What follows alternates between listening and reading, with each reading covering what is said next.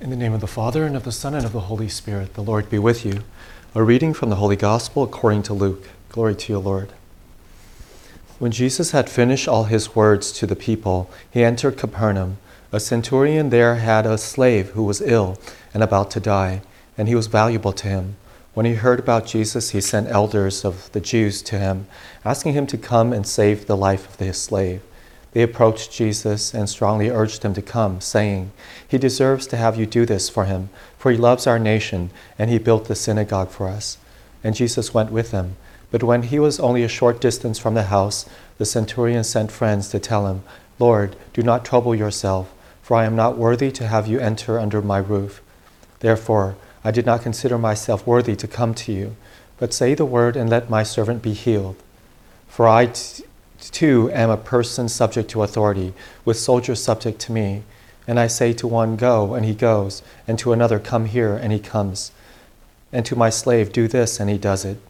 When Jesus heard this, he was amazed at him, and turning, said to the crowd following him, I tell you, not even in Israel have I found such faith. When the messengers returned to the house, they found the slave in good health. The Gospel of the Lord. Praise to you, Lord Jesus Christ. You know, often in lives we are, we are tested. Uh, our faith is tested. We have trials, we have challenges, we have uh, uh, unexpected uh, um, things that come up that we have to deal with. And lot, often our faith is tested, and that's when we should respond like the centurion did today. He had a valuable slave that was ill and about to die, yet he had faith in Jesus. He was, in a way, enlightened by the Holy Spirit, and he had faith and, and humility. And so he comes, he, he sends the elders to Jesus, asking him to come to heal his slave, knowing that Jesus has the authority to do it, knowing that Jesus has the power, the capacity to do it. He had that faith in Jesus.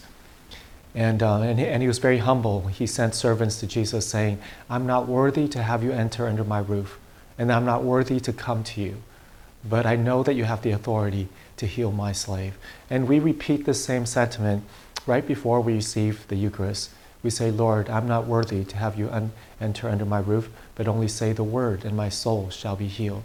And t- so, do we believe that?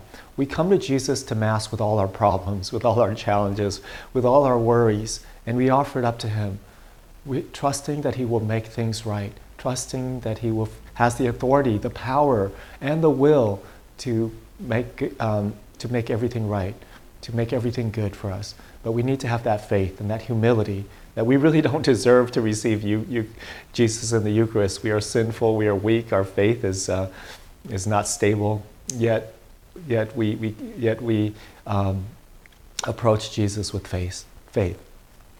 We thank you, Jesus, for reminding us the necessity of humility and faith that we don't deserve you, but yet you give yourself to us, especially in the Eucharist, and help us to have faith in you, that we surrender to you all our problems and worries and challenges, knowing that you will make all things right. May Almighty God bless you, the Father, the Son, and the Holy Spirit.